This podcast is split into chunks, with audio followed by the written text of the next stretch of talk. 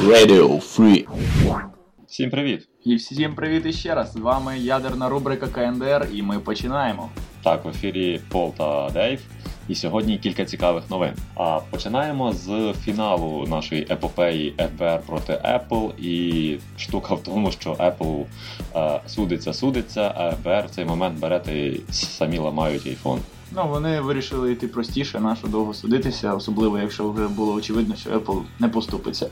Ну і в результаті яким-то там чудесним чином е, зуміли обійти оцей от е, хвалений захист айфона. Ага, ну е, той самий випадок, про який ми згадували минулі рази, це прецедент з айфоном Саїда Фарука, терориста Сан Бернардіно. Е, Саме його телефон е, спеціалісти ФБР змогли зламати. І штука в тому, що вони не повідомили нікому, як їм це вдалося, зрозуміло, секретна інформація і всі діла. Але вони це зробили, вони дістали потрібну їм інформацію і. е, Є думки, що вони на цьому не зупиняться, тому що зараз вже навіть е, з'явилася інформація про те, що вони хочуть допомогти прокуратурі США з зі зламом ще кількох айфонів інших злочинців.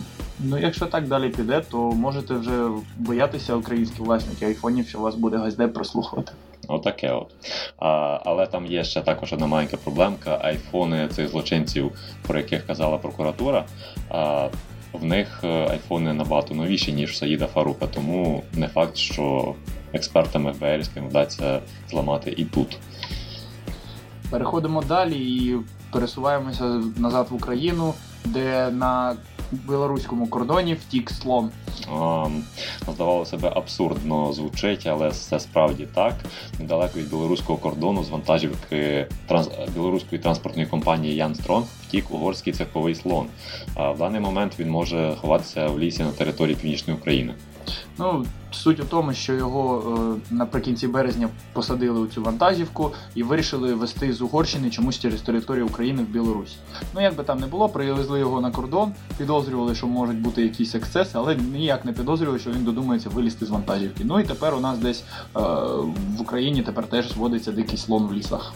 Ну таке. Ну просто водій зупинився, щоб поглянути машину, і в цей момент слон вибиває двері і тікає. Просто уявляю собі в цей момент е, обличчя водія. Ага, особливо тих людей, які їхали ззаду. Взагалі.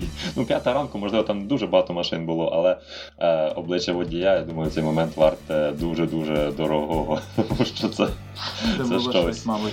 Так, ну будемо сподіватися, що популяція слонів скоро розвинеться і в нас будуть свої мамонти. Відпочкується, ти думаєш, від одного.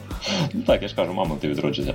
Але подивимося, що з того вийде, поки що слон переховується. А у нас новина про класний стартап від нашого співвітчизника. Українець відкрив найменшу кав'ярню у Варшаві. А Киянин відкрив в Варшаві кав'ярню всього на 6 квадратних метрах. Задумайте, 6 квадратних метрів, типу, дуже-дуже мало.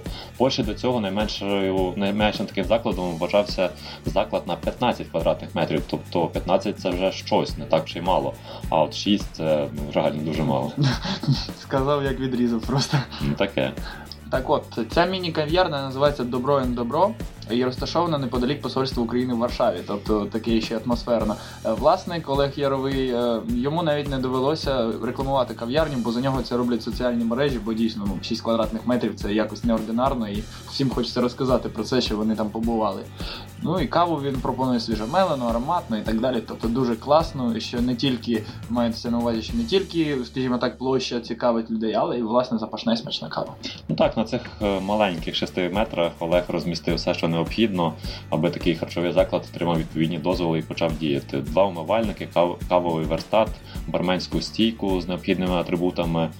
І за лаштунками туалет з другого боку полички на всілякий інвентар. Також там є три сидячих місця на підвіконні. Ну і ще кілька зовні, але зовні, я думаю, то не враховується до 6 квадратних метрів.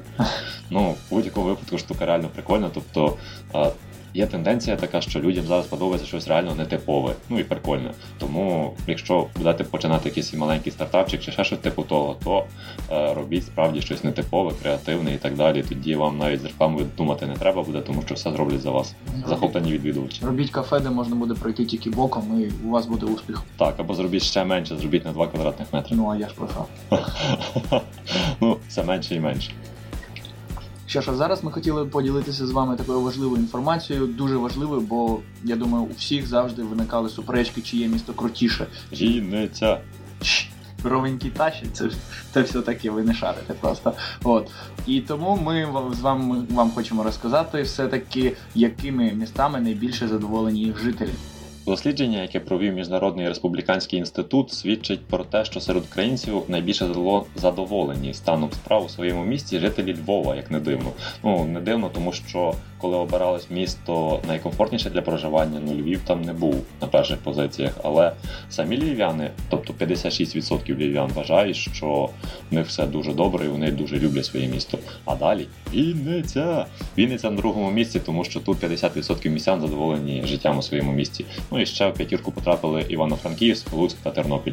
Ну, столиця зовсім майже не задоволена своїм життям, бо там навіть менше 30% зазначено, що в столиці жити ну так чотенько, а 50% навпаки не задоволені. Найбільш незадоволеним розвитком своїх міст є мешканці Запоріжжя, Полтави та Сум.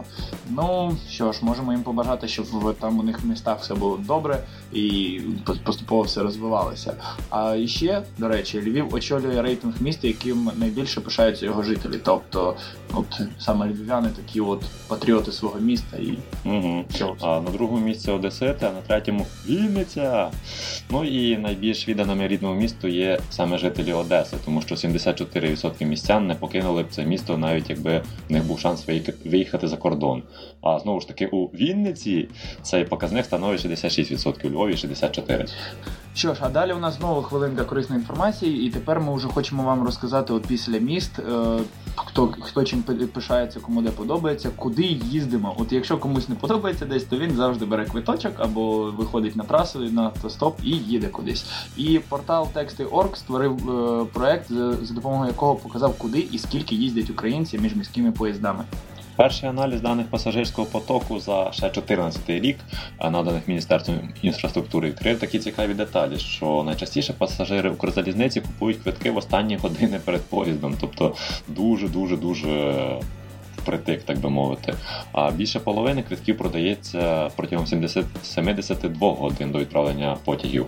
А українці не планують заздалегідь, е, тому що я не знаю, спонтанні метики чи що. Але дуже-дуже маленький відсоток ще купляють квитки реально дуже наперед. Це за 28-29 днів. Це самі завбачливі, напевне, люди. Ну і їх справді мало. Ну да, бо це тільки тоді, коли квитки тільки з'являються у касах, і мало хто так дійсно робить. Ну таке буває. Але е, все-таки якась така значна частина українців все ж таки мислить наперед, і мислить наперед не надто далеко, ну і не надто мало. Рубежем є дата в 7-10 днів до відправлення, тобто більш більш ніж нормально. З цього часу відбувається стрибок попередніх купівель. Ну так от, а найбільш популярними напрямками, власне, про що ми починали казати, то це є Київ-Львів, Київ-Харків, і у них майже однакові високі показники, тому і важко сказати, хто популярніший все-таки з двох цих міст. Далі Київ-Вінниця, в принципі, не дивно, дві години потягом, тому часто всі катаються туди сюди. Ну, електричкою три, ну, а може і більше. Ну там я образно. От. Четвертим за пасажиропотоком є зі значним відставанням, щоправда, напрямок Київ-Дніпропетровськ, тобто теж значна частина їздить туди назад. Ну, П'яте місце ділять між собою Київ-Одеса та Київ-Івано-Франківськ. Ну, як бачимо, в основному люди їдуть чомусь з Києва. Ну і тут е, в цьому дослідженні є дуже дивне, як на мене, ствердження. От яке воно українці дуже люблять їздити в плацкартних вагонах. Я думаю, це іронія. Це ну не те, щоб я не знаю, як це назвати. Насправді українці не сильно люблять їздити в плацкартних вагонах, але вибору як би немає. Типу, їхати в купе, яке на в рази і в рази дорожче, це не варіант, тому що в рази і в рази дорожче. А електрички не скрізь є. Ну і типу, якщо обирати між електричкою і плацкартним вагоном, коли їхати більше 3-4 годин, то вибір і дуже-дуже явний. Ну, як би там не було, е, дослідження, як на мене, дуже цікаве, і сподіваємося, що на цей рік у нас також буде якісь нові дані, щоб зрозуміти, як міняється пасажиропотік і яке все-таки місто таке от найбільш притягує людей. А ідемо далі, і новина така досить цікава насправді, але тут є одне величезне, але про нього ми скажемо пізніше. Українці створили кулон, який перетворює мову на текст. Ну, ця прикраса розпізнає сім мов і голос власника. Ідея створення девайса прийшла до львів'янина Назара Федорчука, який раніше працював у департаменті юстиції США. І він говорить про те, що цей от кулончик прикраси замислювалася як проста кнопка для забудькуватих людей. Ідея в тому, щоб записати думки швидш, швидко, зручно і не витягуючи телефон. Тобто натискаєш, пішов запис, і потім ти можеш прекрасно щось згадати. Точніше, не забути, правильніше, мабуть, сказати. Sandstone робить замітки в один клік, е, на ходу перетворює мову в текст і сортує по паттернам і темам. Наприклад, щоденник, там блог туриста, записки з конференції, ну і там багато-багато інших розділів, які напевне можна створити. В комплекті до колона йде додаток, записна книжка, в якій е, замітки упорядковано також по терміновості з нагадуванням і чек-ліст. От е, трішки не розуміло, справді, куди та книжка записна додається, чи на телефон, чи на комп'ютер, чи на планшет. Наскільки я розумію, це окремо окремий девайс, тобто от є колон, є книжка, і от кулон записує на неї. І потім ти вже. Ну, це такий собі не записник, я думаю, він невеликий, типу там сьогодні там те-то, те-то, те-то, якщо це чек-ліст і нагадую. Враховуючи можливості сучасних гаджетів, то було б прикольніше такі, таку книжку мати на телефоні, тому що таскати за собою ще один девайс. Ну таке. Але в будь-якому випадку колончик маленький, зручненький, все там класно, але оце от величезне але, про яке я згадував, коштує він. Точніше буде коштувати 120 доларів. І це зараз орієнтовно, тому ціна ще може навіть вирости. Ну так. Все. Тому а, не дуже поспішайте радіти, якщо ви хотіли покращити свій тайм-менеджмент і процес запам'ятовування. Ну, як сказати, як на мене, забудькувати бути дорого. Ага. Тому продовжуємо ставити хрестики на руках, а потім думати, що в мене руки всі помальовані. Але таке. Зараз ще одна дуже важлива новина. Не можу навіть розказати вам, наскільки вона важлива. От мене гордість прямо пробирає за себе. Я от прям ну, загалом думайте, розумієте, як хочете, але вчені довели когнітивну користь мемів. Це перемога, панове. Так, і щоб ви зрозуміли всю цю новину, так точніше не новину, а захоплення Дейва від цього всього колись настане та мить, коли ми вам покажемо всі його меми, які він створював, старався і так далі. Але ця мить настане трішки пізніше. Нейрофізіологи інженерного факультету університету Йорка вивчили вплив різних форм контенту на когнітивні здібності користувачів соціальних мереж. Загалом у них там було три групи, ні, дві точніше. І оці дві групи поділилися наступним чином: одним о, в стрічку новин в інтернеті, скажімо так, додавали регулярно меми а інші, ну скажімо так, споживали чисту інформацію більш-менш, і потім проводилися певні тестування, е, які точніше тестування були перед, під час і після. Е, і в результаті було частково доведено, е, що у групи, яка переглядала меми, спостерігалося істотне зростання когнітивних здібностей і поліпшувалися такі показники, як візуальна пам'ять і швидкість читання. І ще крім цього, добровольці, які регулярно споживають меми, краще запам'ятовували прочитаний текст і навіть вищі показники проходження IQ. Тобто мемасіки наше все, розумієте? Мені здається, що тут все пов'язано з тим, що мем це, по-перше, картинка. А зараз в багатьох випадках це якісна картинка, тому що ну фігню вже не сприймають, це таке покоління контенту. Штука в тому, що коли ти бачиш гарну картинку, а при цьому ти ще виникають е, гарні емоції, ти там посміявся і так далі, то позитив, позитив, ще раз позитив, і при цьому краще працює мозок. Тому мені здається, що це все пов'язано з цим. Що ж, на жаль, ми потрошки підходимо до завершення нашого випуску, але у нас для вас деякий сюрприз. Ми вирішили зробити нову таку штуку, так як ми КНДР. У нас такий порив до коренів наших, до от КНДР оригінальної, тому ми хочемо вам кожен раз в кінці випуску презентувати якусь цікаву новину або просто просту цікавинку про наші корені, скажімо. Ну так, але комунізму і ядерної зброї не буде. Поки. Не анонсуй наперед. Добре.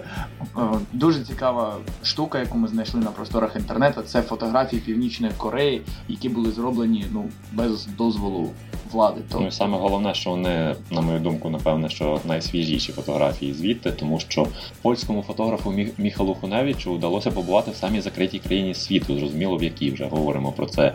Там фотографувати заборонено, є тільки кілька дозволених місць, і то там треба підтвердження з боку гідно ну, і так далі. не кілька, їх значно ну значна кількість можливо сказати, але ну Ну, Фото- в порівнянні з іншими країнами Ну, це реально кілька. Так, але ну, скажімо так, фотографувати можна те, що можна. Так, фотографа це все не зупинило. Він йому вдалося наробити багато різних фотографій із заборонених місць. Хуневич розповідає, що в його готелі були справжні заборонені зони, Ну, тобто навіть в готелі. навіть в готелі. Супроводжуючи його попередив, що на п'ятий поверх підніматися не можна.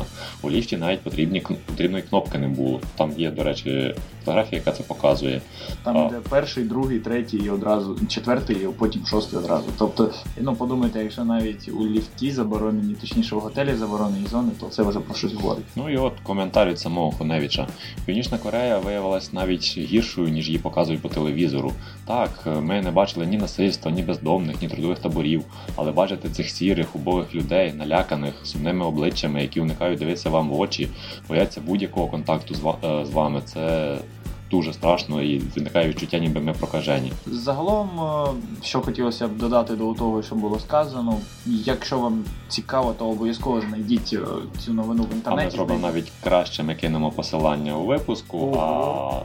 А ого, так. Ого. крутий анонс. Одна з цих фотографій буде на обкладинці нашого випуску, тому ще більше КНДР в КНДР. Так і так. Ну і це тепер буде, думаю, на постійній основі. Будемо старатися доносити вам новини із е, такий собі буде голос Кореї в Україні. О, Так, тільки без акценту насправді і без біту на фоні, якщо ви розумієте про що я. А, ну що ж, радіофліп підходить до завершення. КНДР на сьогодні досить, тобто кращих новин для, для розмов на сьогодні більш ніж достатньо. Є про що поговорити, є про що подумати, є що посміятися навіть так. Ми вам вдячні за те, що ви були з нами. чекаємо вас за тиждень. Так, ще почуємось.